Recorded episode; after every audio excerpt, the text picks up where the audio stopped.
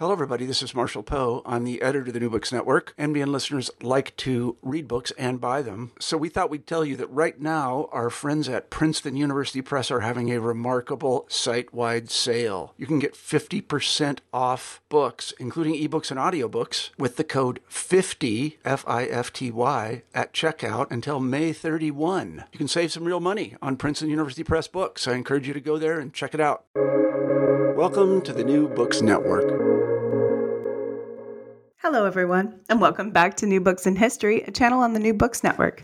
I'm Jana Byars, your host, and I'm here today with Kenneth L. Shonk, professor of history at University of Wisconsin-La Crosse, to talk about his new book, Ireland's New Traditionalists, Fianna Fáil, Republicanism and Gender, 1926 to 1938, out this year, that's 2021, with Cork University Press. Welcome, Ken. Hi, thank you. It's a pleasure being here. Oh, it's delightful. I'm so happy to have you on the show. So, uh, how badly did I murder the title of your book there? Oh, you were pretty close. Um, there are a couple pronunciations of the political party. Um, the the easiest way for non-Irish speakers is Fianna Fáil. Fianna uh, Fáil. Uh, Fianna Fáil. Um, uh, if you want to get a little more Irish with it, you would say uh, Fianna Fáil. So, but we'll just go with Fianna Fáil. Fianna Fáil. All right. I think I sound less ridiculous there. All right. How are things with you? How's Wisconsin? Uh, it's great um, for the most part. Um, I live in uh, one of the most beautiful places in the state, right on the Mississippi River. Uh, and um, I'm just finishing up my eighth year at UW uh, La Crosse. And uh, so things are great. Got my first yeah. COVID shot a couple weeks ago.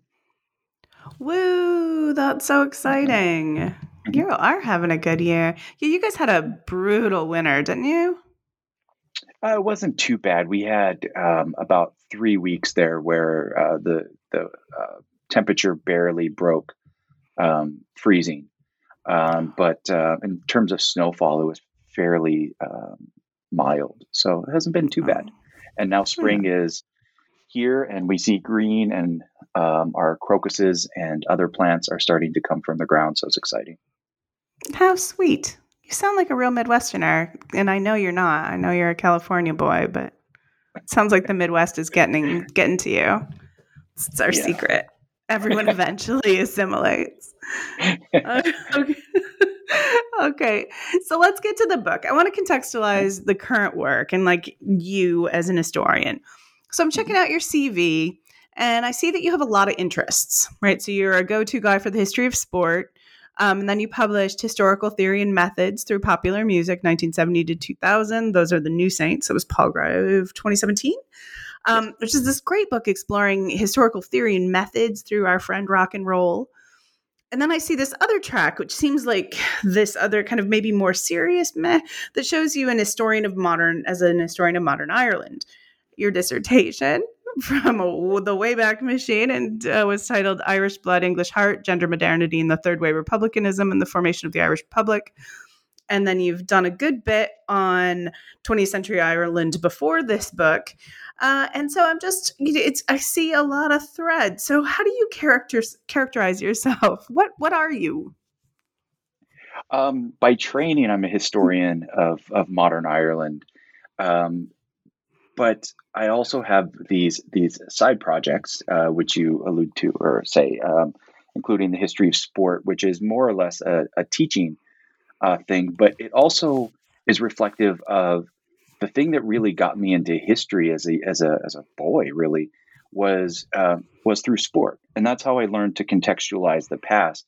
In a lot of ways, was by by looking at sport, especially baseball, and that's something that I think my parents and grandparents passed on to me was a love of baseball, but also um, an acknowledgement of of the past through baseball. And so sport has always been there. I played sports through high school and into college, and I even coached sports when I was a, a, high school teacher in, in California for a time. And so sport has always been there, and it, and it was really the the prism through which I was able to understand and contextualize the past. The other side of that um, was, as I got a little bit older, was rock and roll. Um, uh, you know, my parents would always play the Beatles. The '60s stations was always on the radio, and so I became fascinated with the past through music and in making comparisons between then and now. But what I realize now, uh, and this is what informed the rock and roll book in a lot of ways, is that pop forms of popular culture, rock and roll and, and, and sports, especially baseball, became the the the language in which I came to understand the world around me. For example, um, I was uh, introduced to Irish politics by way of U2. Um, I would see the news about the troubles in the early 80s as a young, young kid, and it didn't quite make sense to me. And then I started to listen to U2, and it gave me some context that I was able to understand that. And so, forms of popular culture help develop the language of, of understanding the present, but also the past. Uh, and, and so, I, we took that, my co author, Dan McClure, and I uh, used that as a starting point to develop this book on on um, on the history of rock and roll. He bringing in the the theory side of it, mostly that's his strength. Me bringing in more of the the pedagogical aspect of it, uh, and with that, um, started to think about how we could explain to others how to contextualize and view the past through a common language that we already have, which is our language of understanding or the understanding of the language of popular culture. And so for me, and this came out in the process of writing the, the, those books, is that when we were watching MTV and we were seeing Madonna, we were seeing Culture Club uh, videos, Frankie Goes to Hollywood, we were watching music, but for whatever reason, it, it, was also um, it was educational for us because what I was really learning about was feminism and femininity and aspects of queerness and and so on and so forth. And so uh, and then as we get into the later 80s when MTV finally started playing music by black artists, um, being taught by Public Enemy, Boogie Down Productions, De La Soul, that that that was uh, our alternative education. And so that's something that I've built off of in in in my research uh, as in my side project, so to speak. Um, but in terms of of Ireland, how I came to Irish history uh, was almost by accident in a lot of ways. Uh, when I was doing a, a master's in history, um, I entered a master's program in history at Cal State Fullerton, uh, and I had no intent of of going on and doing a PhD. Um, but it was something to do in the evenings when I was teaching high school and there I was supposed to. Uh, I, I, entered uh, with the intent of being an American historian, but um, for reasons I don't uh, need to get into, I, I, opted to not do the American track and um, decided to go down the European track. But the problem was I don't have really any foreign language skills, and so I had to pick something that was rooted in English. And so uh, I fell back onto something that had always been of interest to me, which was Ireland and, and Ireland's history. Uh, and so that's where this book project began was first as a seminar paper, then as a master's thesis, then as the dissertation, and then now, years later, finally as a manuscript. All right. Um, that's an interesting story, kind of, of how this book happened. Um, I mean, but the the no the no language skills you do though. You have Irish, which is incomprehensible. Yeah, it's a difficult language to learn, and and I have very little. I took a year of it, but um, uh, it's it's you can see why it is um, viewed as such a poetic language. It is lyrical and beautiful, and um, so expressive in a lot of ways. But there are almost no cognates, so to go from English to Irish is really difficult. Um, whereas if you go into the Romance languages, as you know, there are some cognates, there are some similar um, grammatical structures or even into German. But with Irish, it's like starting from scratch. And I think the only cognates that I know of are, are um, smithereens, which is a, a, uh, based on an Irish word, smidiríní, oh. uh, and uh, galore. oh, yeah, those are two Irish um, words that, that have been uh, transported into English that I know of anyway. I'm sure there is great cultural significance in how we got the like how those are the words that came from Irish into English. We'll probably have to talk about that over a beer sometime. Um, so, of all the things that you could have studied, though, with uh, modern Irish history, you went into this. Like, how did this book happen? What made you decide you wanted to fill the, to do this? Were there historiographical f- holes you were trying to fill? Like, what, yeah. what brought you here? Yeah, definitely. Um, uh, there were some historiographical gaps that I found. Um, Irish history has is, is, is totally understandable. Has a very strong connection to um, the nation's uh, identity, to to the, the nationalist history of it. And there are various narratives in Irish history. The Republican narrative that basically says England's wrong and English England caused all the problems in Ireland. Um, there's the revisionist um, uh, approach, which which says, well, no, actually, it's far more complicated than that. And then they talk about how we're in the post-revisionist uh, era, which means that uh, in Irish history, we're opening ourselves up to conversations regarding gender and sexuality and class and, and some other things that move away from this notion of, of, of Ireland becoming a nation. Um, that's very general, of course. But um, what I found with looking at Irish history, at least the starting points, I found that there's plenty written on the famine in the 19th century. There's plenty written on the Gaelic revival at the end of the 19th century, uh, which, by the way, is um, the major point of interest for my dissertation advisor, Tim McMahon. Um, and a lot on the 1916 Rising, and then to the Troubles. And so there are these these watershed moments that that have an immense amount of uh, research and writing done on them. And so I was trying to find where I could find some gaps. And I've always been interested in in interwar uh, Europe, interwar history. Um, you know, going back to my original interests in history, that's when my grandparents came of age. And so I talked a lot about them, what it was like to live during the Depression. So it was always something that was of interest to me. And so that was a starting point. And then as I started to investigate the interwar period in Ireland, um, in the period after Ireland uh, became the Irish Free State, up to the period that it became basically a republic, I found that there was very little written on it. And so that was a starting point. And then I became very much enthralled by the key figure of this period, which is a man, uh, a man by the name of Eamon de Valera. And he is largely unknown in, in history outside of, of Ireland.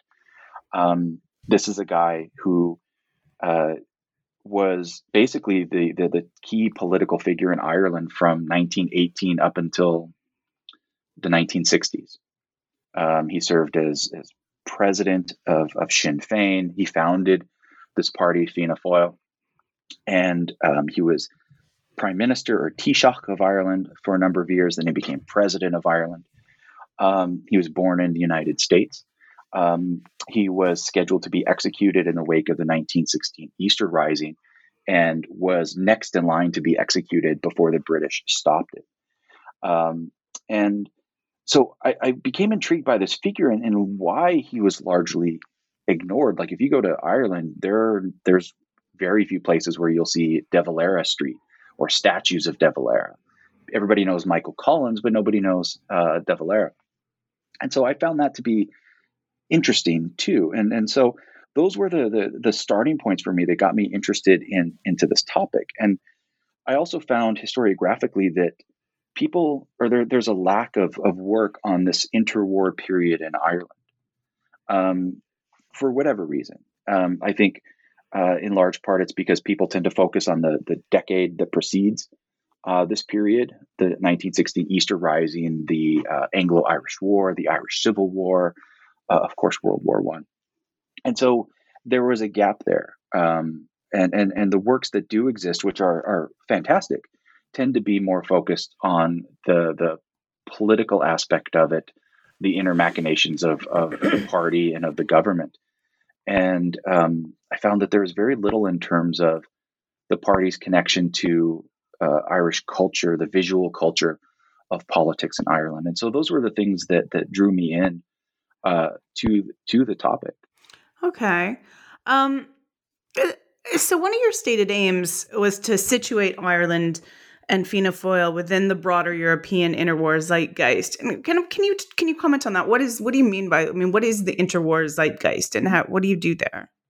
Yeah, that's um, something that um, popped up as I was looking at sources, and I know we'll talk a little bit about sources later. But uh, in looking at some of the sources, I found that there was um, in in the political ephemera of the party that there was a, a level of anxiety about the present, a level of anxiety about notions of gender and how the party presented itself as a corrective, as a way to fix the past, to build the nation toward the future, as a way to correct um, notions of masculinity and femininity in the wake of, of national trauma and crises mirrors or parallels what is happening on the European continent. And so when um, I remember uh, pulling up some of these uh, uh, visual artifacts from uh, Irish newspapers and from the from Fianna Fáil in the 20s and 30s, I remember showing them to one of my professors at, at Marquette, where I did my PhD, who was a historian or is a historian of of uh, interwar Germany, and and she looked at it and said, "This is fascist or fascistic."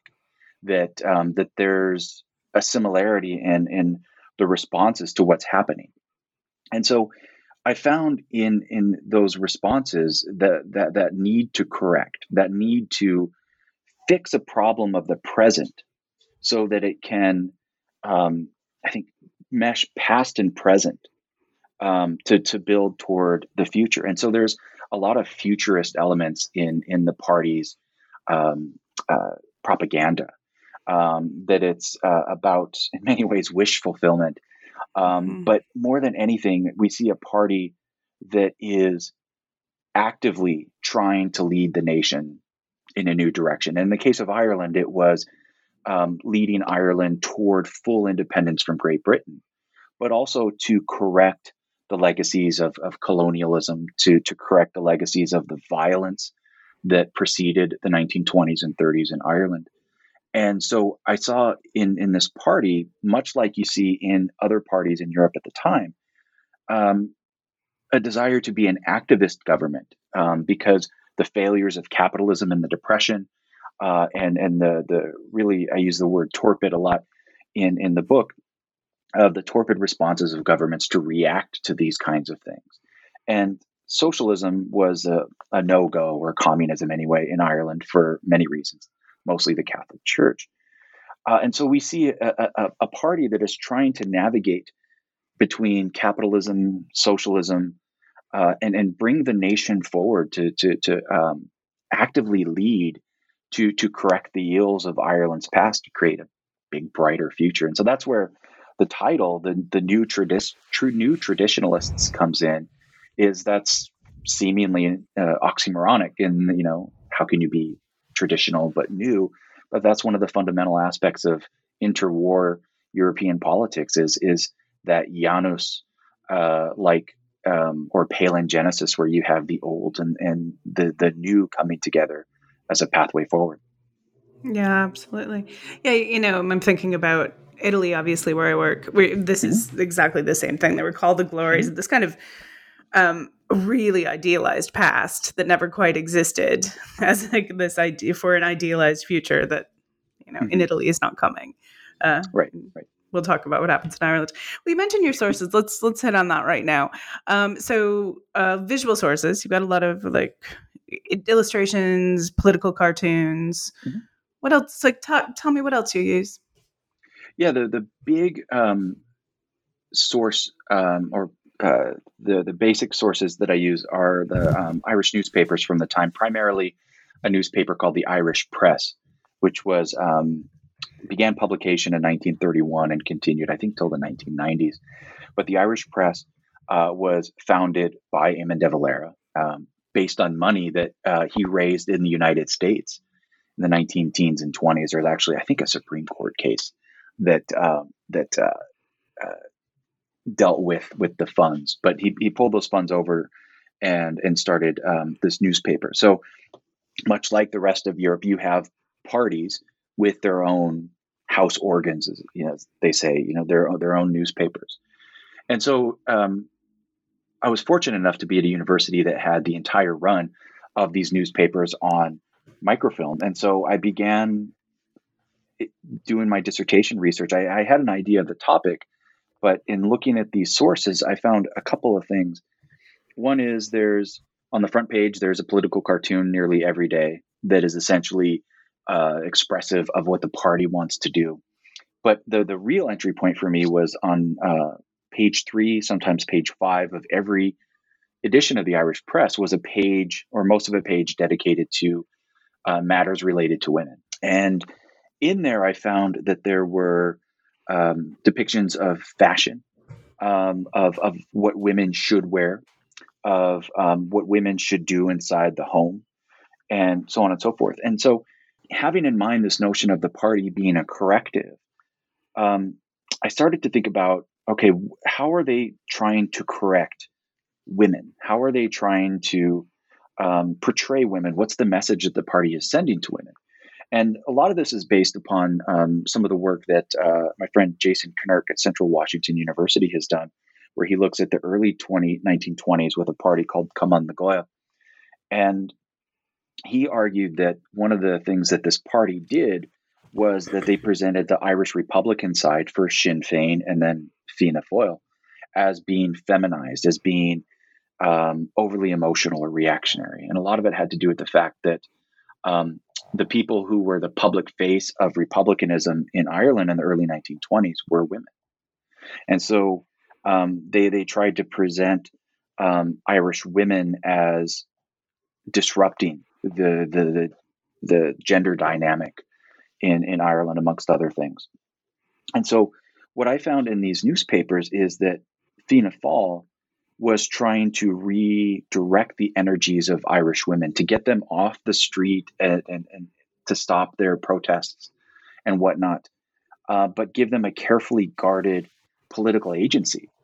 Um, and in this this uh, dynamic, I found that they were allowing women or encouraging women to dress in a modern way, and that's something that I found very interesting in in looking at this over this period. Is that they're uh, encouraging women to wear the fashions of Paris or of New York or of other, you know, uh, fashion hotspots.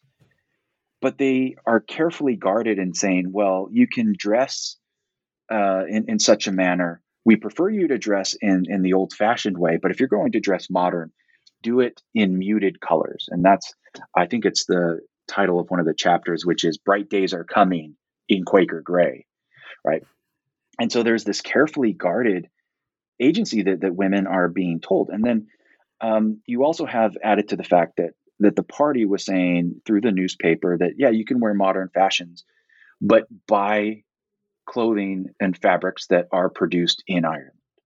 Um, if you're going to wear clothes, have uh, something that's gray, put on a colorful ribbon or some other a scarf that not only is is uh, made in Ireland but is going to represent the colors of of of the of Fianna Fáil, of green, or to wear a trumpet, which was the symbol of the party.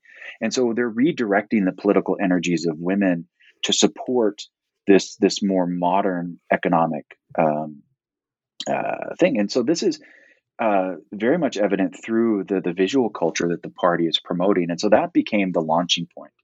And so I started looking at other aspects of the the newspaper, and I started to find especially in a, in a supplemental newspaper called the Fianna Fáil Bulletin, um, where the party seems to try to re masculinize, if that's a word, uh, Ireland.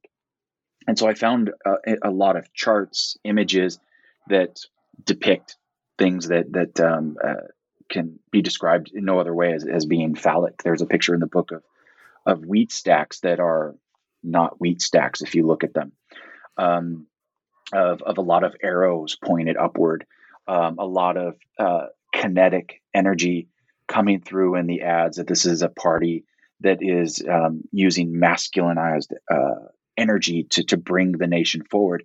And so I found this this duality here where I see the party through its visual culture trying to present an idealized Irish feminine and an idealized Irish masculine. And then that was the corrective and that the party were these models. And that the party and and this is where i go a little off the rails i think in my book is is that i see this idea of of reiterating this this heteronormative balance in the idea that this idealized irish feminine as depicted in the irish press and this idealized irish masculine as depicted in the Fianna Fáil bulletin and other sources are going to provide the basis of, of a new national coitus to be this new free nation um, and and um, free from uh, the the um, vestiges of, of British colonialism in the more recent past.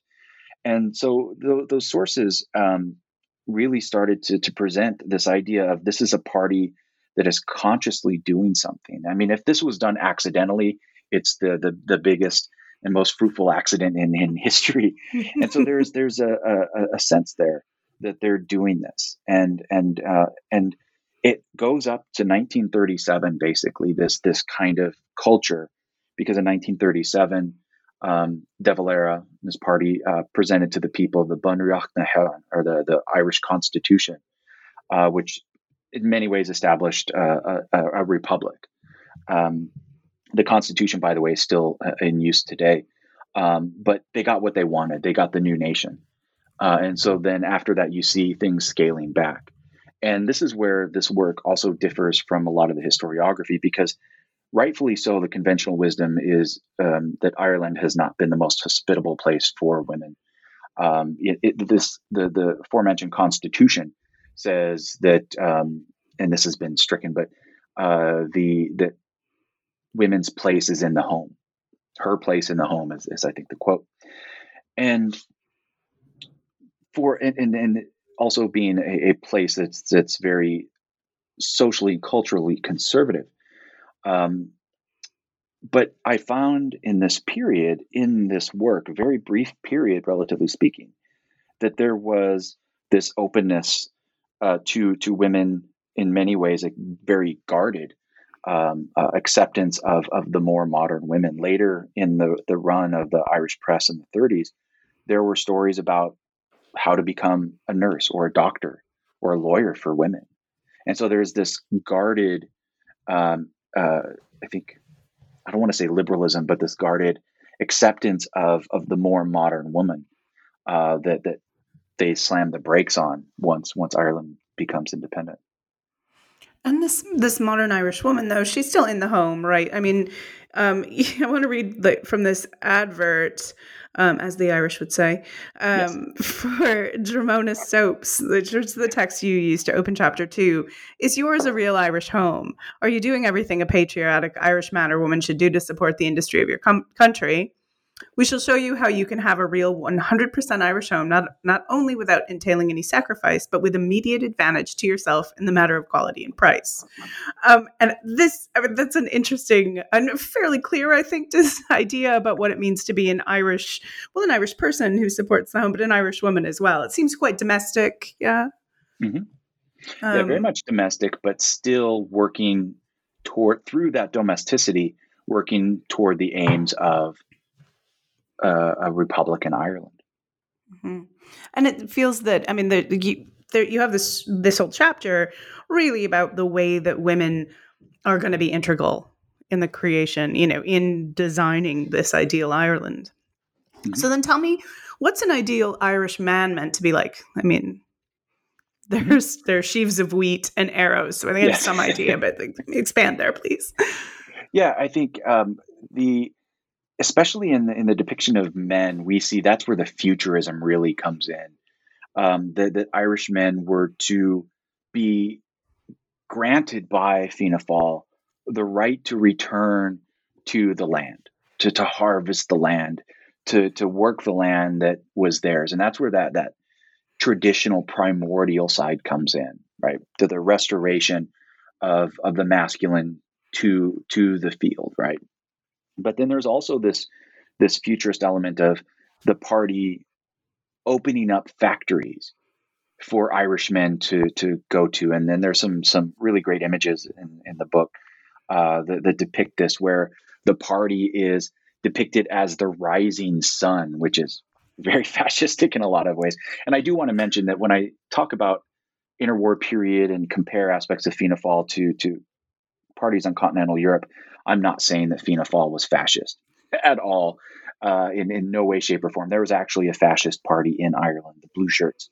Um, didn't go anywhere basically, but but um, the, the the party depicts itself as the sun, the center, the the, the source of all life, and the the um, the new day dawning, shining over men marching into a factory, right? They are um, they're just they're they're just laborers, they're workers, right? There's no flash about them, and and this is in contrast to the way in which um, they they depict uh, their opposition, Cumann na nGaedheal, later Fine Gael, um, and depict them as being these submissives to Britain. Um, they often depict um, members of the opposition party in in um, uh, coats with tails, of, of presenting them as you know these almost dandyish type people, and and they contrast that with themselves as the party of business suits and agricultural workers and so on. And, and there's an anecdote in the book about um, how uh, a papal legation came to Ireland in 1932, not long after Fianna Fáil uh, is is voted into power, and um, the legation was met by um, De Valera and others, and they were dressed in business suits. And um, somebody from the Vatican commented that it looked like they were being greeted by bankers as opposed to politicians. And so they present themselves as these very masculine, not hyper masculine, but but these masculine guys in contrast to um, uh, uh, the, the, the British or the seemingly pro British politicians, and so they wanted to um, present um, a restored masculinity that was not only primordial and and and you know returned to the Irish land, but also modern. Um, mm-hmm. uh, they they they talked about how um, De Valera had plans to to um, start a uh, an automobile uh, corporation in Ireland. They also tried to grow tobacco in Ireland, but that didn't work. Um, so there's this sense that that Irishmen would be, you know, one half of the equation to help restore the nation. Mm-hmm. Um, and uh, it seems like a very natural uh, way to, to, It seems very natural to compare this this uh, sober farmer business suit wearing guy to the English dandy. But it, I, did that happen? You don't write about it all that much. Um, but are we just done with England at this point? No, I, there's the the chapter in which I talk about how um, this is the queering chapter. I think it's called mm-hmm. queering John Bull, in which um, we see a, a very strong effort by the party to present to other, essentially through gender, to other um, uh, its opponents. And so we see it almost kind of come full circle where Fianna Fáil was formed in the wake of Sinn Féin being feminized by opposition parties. Now Fianna Fáil is not necessarily feminizing, but um, calling into question the the, the masculinity uh, in some ways of of their their political opponents. Right, and um, that chapter uh, is that chapter is great because it starts with this meeting at Dublin Castle. Uh, it's 1932. The Pope, the Pope has come, and Eamon de Valera meets him. And um, I love that de Valera speaks in Irish and in Latin, um, mm-hmm. and that seems incredibly significant to me. Um, it, and not you know like here's here's who we are as a country, mm-hmm. and it doesn't involve English. Right, right, and and De Valera was very much an advocate of of the Irish language um, in in contrast uh, to their political opponents who were not Irish enough uh, in a lot of ways. And I should say too that the political opposition, Cumann na nGaedheal, later becomes Fine Gael. Um, they are the the party that that establishes and maintains the uh, the Irish Free State. That they're very successful in what they do, um, and and there's a lot of strategy. There's a lot of brilliance in in what they do to establish a a stable um, nation, uh, and and Fianna Fáil builds off of that. But they they're able to do such things, you know, such as to present themselves as being more Irish, you know, for De Valera, who by the way was um, once uh, president of the League of Nations or future League of Nations um, leader, um, amongst other things um, for him to do such a, I think, a, a, transgressive thing as to to welcome the papal legation in in Irish. You know that that's not accidental, and and the party lined uh, the streets uh, with with um, Republican uh, colors and, and banners, and he turned this event into this national moment for the party. Uh, and um, yeah, it's it's it's this very subtle um, or not so subtle thing that that De Valera does. Um, and then the next, and then this chapter takes a quick turn, and all of a sudden, I'm reading about Judith Butler and Nikki Sullivan and Edward Said. it's like, what? Hold on, what what happened here? Totally thrown for a loop, a good loop. I loved it, but it's a it's a kind of a shift there, and then you, and then you're talking about the process of you know, like queering and othering. It's a very specific thing that's happening. Uh, it's smart, like really well done. That's an interesting choice. Yeah. Yeah, thank you. Yeah, and that you know, uh, referring to to gaps in the historiography, uh, thankfully this has changed a lot, and I don't want to present myself as being in the vanguard of this because that's not true at all.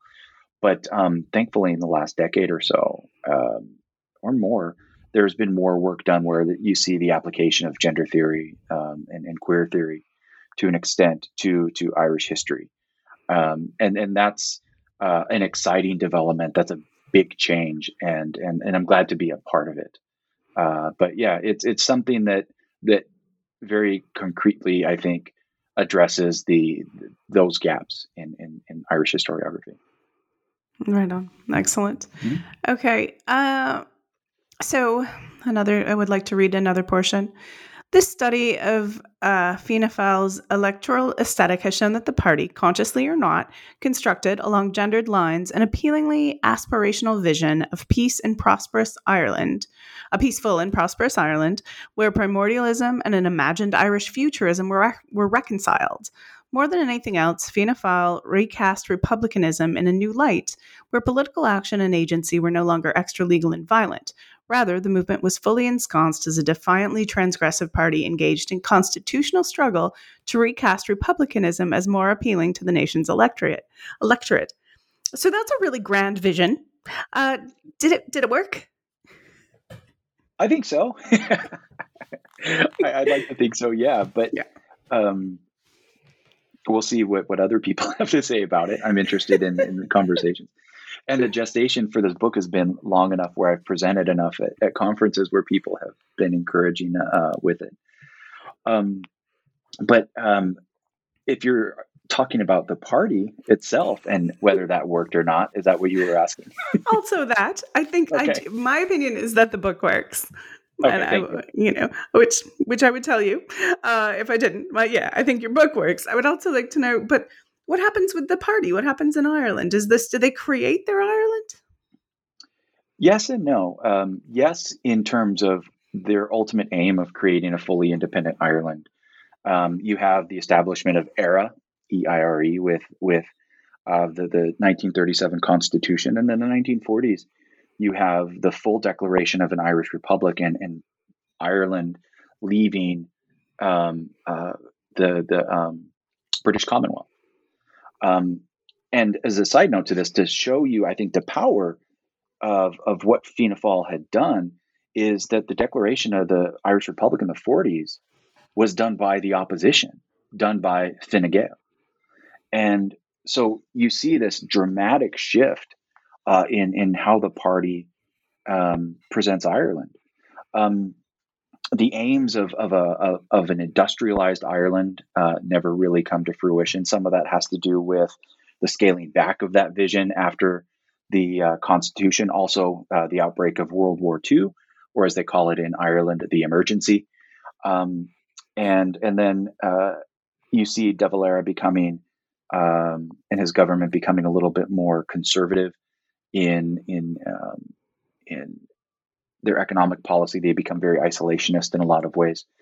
Um, but that begins to shift in the 50s and 60s under under other people. But the fact of the matter is that that um, as a party, Fianna Fáil is still in existence today. They're uh, very interestingly in a um, coalition government with Fine Gael. They're enemies for the most part. For 80 years, it'd be as if the Democrats and Republicans in the United States joined together. But the the um, the divide between the two parties in Ireland are not as stark as as the parties in America. But when that happened um, uh, last year, um, this coalition government of the two parties, it was a, a pretty monumental thing to see happen um, because we have these two parties that have been diametrically opposed are now working together. Uh, whether they're working well together or not is another story. But um, but yeah, this is this is the basis of of Ireland. Whether uh, what, what the party is doing, whether it's it's a conscious reaction against it uh, to what what De Valera was trying to do, and in many ways the the more contemporary uh, rejection of of the the more conservative aspects of Ireland um, uh, are are being undone as Ireland is now becoming one of the more liberal uh, countries in in um, in Europe, uh, if not the world. Mm-hmm. But then there's also this uh, there's this industrial Ireland, but then I'm looking through the images you show in the book, and there's always a plow, right? There's a plow yeah. somewhere, there's a field, there's something. So there's this idea of bucolic old Catholic Ireland as well, which seems to be really integral in the formation of like a, the party's of Ireland's self conception, right? We're speaking Latin as well as Irish here in this meeting. Mm-hmm. Um, and this is extra outside the scope of the book, but I would like to hear you hear what you say. Do you think that's still important in Ireland? Is is the bucolic old Catholic Ireland still around? Um, in some ways, uh, but increasingly, and this is part of the liberalization of Ireland. Um, uh, church attendance is down. Um, the reputation of the church has been in, in fairly steep decline. Uh, one of the few things that has kind of helped prop up uh, Ireland, ironic, or the church in Ireland, ironically, is uh, uh, our immigrants. Um, first in the 90s and 2000s, many of them coming from Poland during the, the Celtic Tiger. But um, recent scandals uh, with the Catholic Church, um, you know, the, the, the, the, global one regarding um, predatory behavior um, by priests, but also very specific to Ireland are the, the Magdalene laundries of the the role of the church in um, controlling women um, uh, who, who who are pregnant, who become pregnant, and, and so on and so forth. That's a whole other topic. But but I think the, the, the twin things there of those two uh, things in Ireland has has reduced. Um, I think the presence of the church. I mean, Ireland is still very uh, a very Catholic nation, of course, but um, we, we're starting to see Ireland catch up to, I think, other parts of Europe in terms of people turning away from from the established uh, church. Hmm, that's interesting. And how about the idea of um, Ireland as a nature nation of farmers? Oh, that's there. Um, that's that's I think will always be there. That um, that it's it's the biggest part of their economy. The the, the production of of grains and uh, and other things that are being exported. Um, that uh, that it, it's an agricultural nation. Um, speaking of Wisconsin, um, the shortcut is to, to compare Ireland in many ways to Wisconsin. That you do have aspects of of industry, uh, as you know, Milwaukee and Madison. Uh, but but it's still primarily agriculture. It's it's the identity. It's the this you know the the logo. It's it's um, it's the past, right? It's that that that primordial connection to the land, uh, and so that will be there, uh, and and I'm sure will always be there because of that. Yeah, it's it's interesting the way the European countries that are so industrialized love to hold on to that idea that they're mm-hmm. actually a nation of farmers. You know, like, and mm-hmm. it, there's some kind of like sacred nature to the land. It's kind of charming. Mm-hmm. Um, it's kind of silly as well, but who am I to judge? Um, all right. I love I love the arc of this book. I love that it's well contained. Um, I love that you make such a clear argument and then go and just relentlessly prove it. It's really well done. Um, excellent work. And so congratulations on that. Um, Thank you. And it's great to be done with a book. Yes. It's between covers. It yeah. It is. Absolutely. And and this book um, covered uh, uh, you know period of my life, and um, and and uh, it comes out at um, a particularly good point, and and it's yeah, it's very exciting, and and um, it's it's nice to, um, to, to finally have it out, um, as you know. Yeah, no, yeah, and there's a pathology about one's dissertation that like you just you just it's such an important part of your life, and it kind of sticks with you, and you know it's yeah so well done but there's also then this weird feeling that goes along with not having to write a book you know like you know because every time anyone asks you what you're doing this weekend you're like well i gotta work on my book and you've been saying that for you know a decade and uh, mm-hmm. so what and then there's this weird feeling you're gonna work on oh no i'm not but what will I do? I mean, so yeah. Um, so what are you working on now? What's next? Uh, I have I have two projects. um, yeah. one one is uh, um, one I'm really excited about, and I'm really excited to get working on it. Um, again, is uh, what I call the Shadow Metropole project, and um, this actually came out of a side project on the dissertation in which I wrote a paper for a class, and my professor said, you know, you need to globalize this. You know, he said that what I read De Valera doing sounds like what people because he was an he's a Middle East North Africanist that you know it's similar to what I see with the the Wafd party in Egypt and other places. And he said, start looking out. And so I, I did, and I found um, Kwame Nkrumah of Ghana came to Ireland, uh, and not only did he come to Ireland, he he met with De Valera, and he said, "I want to meet Eamon De Valera." And he made a speech in which he says that both De Valera and himself were prison graduates, uh, meaning that um, that they learned to be nationalists through prison. And so he's drawing comparisons between what he's doing and what De Valera is doing. And he goes further to say that what he was doing in Ghana replicates what De Valera was doing in Ireland in this time period that, that, that my book is about. And so I was like, wow, that's great. And so I explored that. And then once I got the opportunity, I started to explore further and found that there's something like four dozen, if not more, nationalist leaders from outside of of um, uh, Europe, so Africa, Asia, the Americas, even, are coming to Ireland and they want to meet De Valera. They're coming there and they're saying, this is this is somebody that we've read about, U Thant, the the um, you know of the UN, but also a Burmese nationalist. Said the one thing that got him interested in national politics was that he read a biography of De Valera in in Burma. Um, that there was a, a Burmese um, national party that basically called themselves the Sinn Féin of Burma. There's the Sinn Féin of India, um, and so they're they're highlighting this. And there's a lot of work now on global connections of the Irish Revolution of the 19 teens and 20s. But there's nothing other than this project that I'm working on showing the connections between global nationalists and Ireland of the 20s and 30s. And so I'm finding more and more, especially within the British Empire, that you have these parties that are coming to Ireland using Ireland as as a guide right? Uh, I mentioned Burma. Burma um, sent a delegation to Ireland to study their constitution.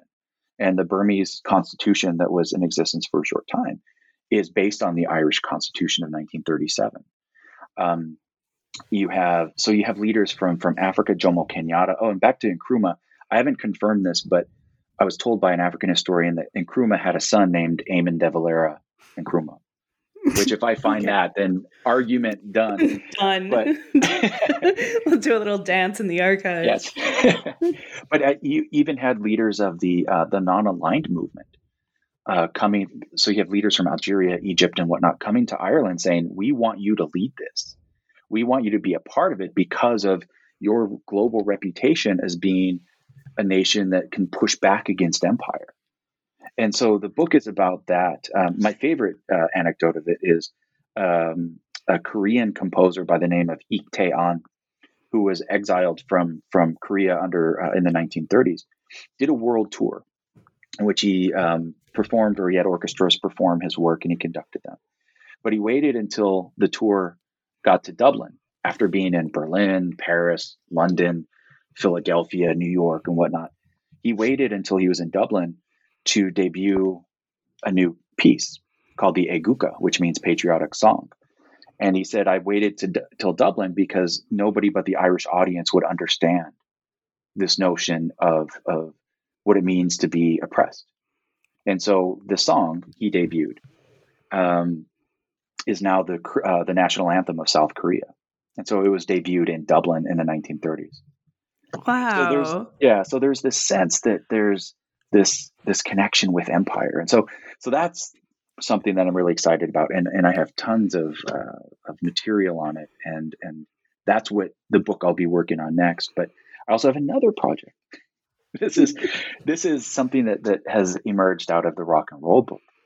Is uh, in in in that book, Dan, the co-author, and I um, uh, included a chapter on uh, on post punk, and um, that's a whole other uh, episode. But um, in it, I was thinking, you know, is is there an Irish post punk? And so I started to investigate it because there are bands, U2, of course, the Virgin Prunes, My Bloody Valentine, and others.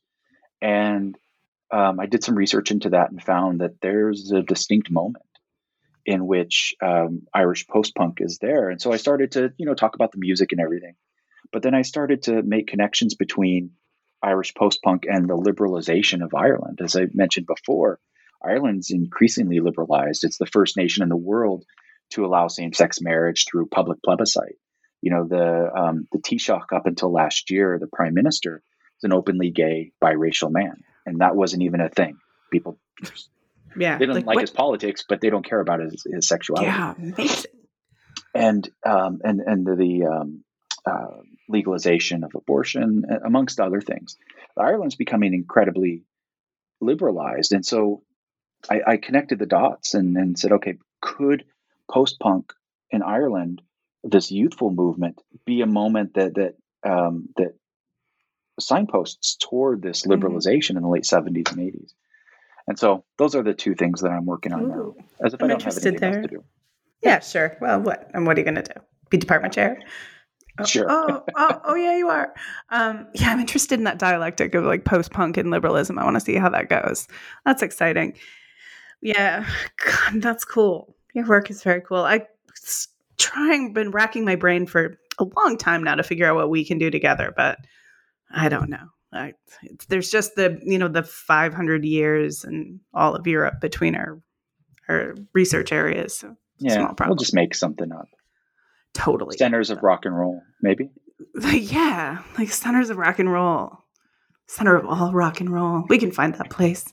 All right. Thank you. Thanks so much for joining me. Uh, my old friend, in fairness, mm-hmm. Ken and I have known each other for a while now. Yeah? Yeah. Fif- yeah. 15, 15 years? At least. Yeah. A little yeah. bit longer than that. Yeah. I even mentioned your name in the book. So I saw. That was, that was sweet. All right. So uh, thanks so much for taking time to talk to me uh, as opposed to a real Irish historian about your book, but I'm, I'm really chuffed you wanted to talk to me about it. Oh, um, oh, thank you. And we'll be back. You know, we'll talk. We'll do this again in just a in a few more years when you finish the next one. Yeah, hopefully. Fingers crossed. Fingers crossed. All right. Take care. All right, thank you so much.